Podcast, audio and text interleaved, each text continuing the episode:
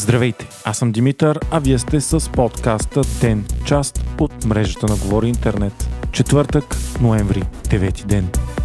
Седмицата след окончателните резултати от местните избори на дневен ред продължава да е бъдещето на правителството. То в момента е съставено предимно от кадри на ППДБ, но е с подкрепата на ГЕРБ и ДПС. Миналата неделя Борисов заяви, че за него така наречената сглобка вече не съществува и обвини ППДБ, че на местните избори са били коалиция с Възраждане и БСП. Вчера обаче, след срещата на депутатите на ГЕРБ в централата им, Борисов заяви, че партията му не е опозиция и поставя постави изисквания за продължаването на съществуването на неформалната коалиция, като например регулярни срещи с министрите и членовете на парламентарните комисии. Днес пък Делян Пеевски, който вече излезе официално начало на парламентарната група на ДПС, подкрепи съществуването на правителството пред журналисти в коларите на Народното събрание. За да сме много ясни, няма да участваме в изпълнителната власт и в тази сглобка. Стабилна ли е сглобката сама по себе си? Виждате какво се случва? Мятаме, че е стабилна. Не виждаме проблеми.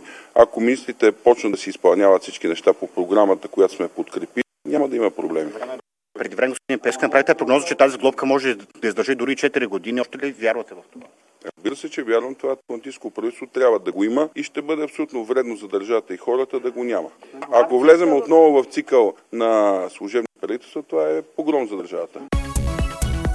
Обширна публикация на Политико, направена съвместно с Центъра за изследване на демокрацията в България, твърди, че Русия е спечелила 1 милиард евро тази година, заобикаляйки санкциите на Европейския съюз чрез рефинерията на Лукал Нефтохим в България. Руската рефинерия има изключение от санкциите да внася и обработва руски петрол в страната ни. България ще може да внася руски нефт до края на 2024 година и е длъжна през това време да търси заместители и да не препродава нефт на други страни, освен на Украина. Според публикацията продукцията обаче това не се спазва и преработената в рефинерията продукция след това се претоварва от кораб на кораб в открито море или на международни пристанища, за да се прикрият следите, след което горивата влизат в Европа и дори САЩ, твърди политико. Руският нефт в момента е ефтин и преработените горива и масла се продават на огромна печалба. Премьерът Николай Денков заяви, че докладът е бил известен на правителството преди да бъде публикуван в Политико и че той не е изненадан. Ваня Григорова официално е подала жалба срещу изборните резултати в София в административния съд. Тя е поискала встъпването в длъжност на Васил Терзиев като кмет на столицата да бъде забавено до окончателното решение на съда. При 100% обработени данни от протоколите, Григорова остава на втора позиция след Васил Терезиев, като разликата между тях е под 5000 гласа. Продължава войната в ивицата Газа, където Израел нанася въздушни и наземни удари. Според властите в Газа, загиналите там са вече над 10 000 души. Израелското правителство обаче заяви, че няма да прекрати огъня, докато не бъдат освободени всички взети за заложници от Хамас.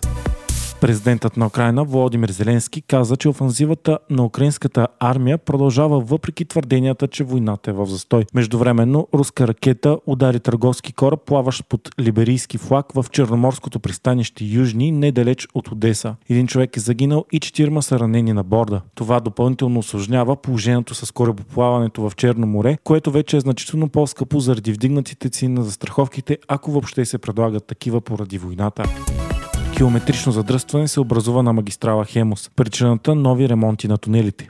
Този път се обновяват тунелите Топли дол и Правешки ханове в посока Варна, като ремонтите трябва да продължат до юли до година, а след това в обратната посока още около една година. От повече от десетилетия Хемос е в непрекъснати ремонти, които при натоварените дни предизвикат дългочакане приключи стачката на холивудските сценаристи, продължила 118 дни. Тя забави множество големи филмови продукции и сериали, отлагайки премиерите им. Сценаристите искаха по-справедливо заплащане и гаранции, че изкуственият интелект няма да се отрази на работата им. Профсъюзът на сценаристите е успял да сключи 3 годишна сделка с студията, която се оценява на 1 милиард долара и включва увеличение на минималните заплати, нов бонус за участие на дадена продукция в стриминг платформата и повече защита на авторските текстове срещу изкуствения интелект. Стачката, която продължи 5 месеца, бе подкрепена от гилдията на актьорите и се смята, че е струва на калифорнийската економика около 6,5 милиарда долара.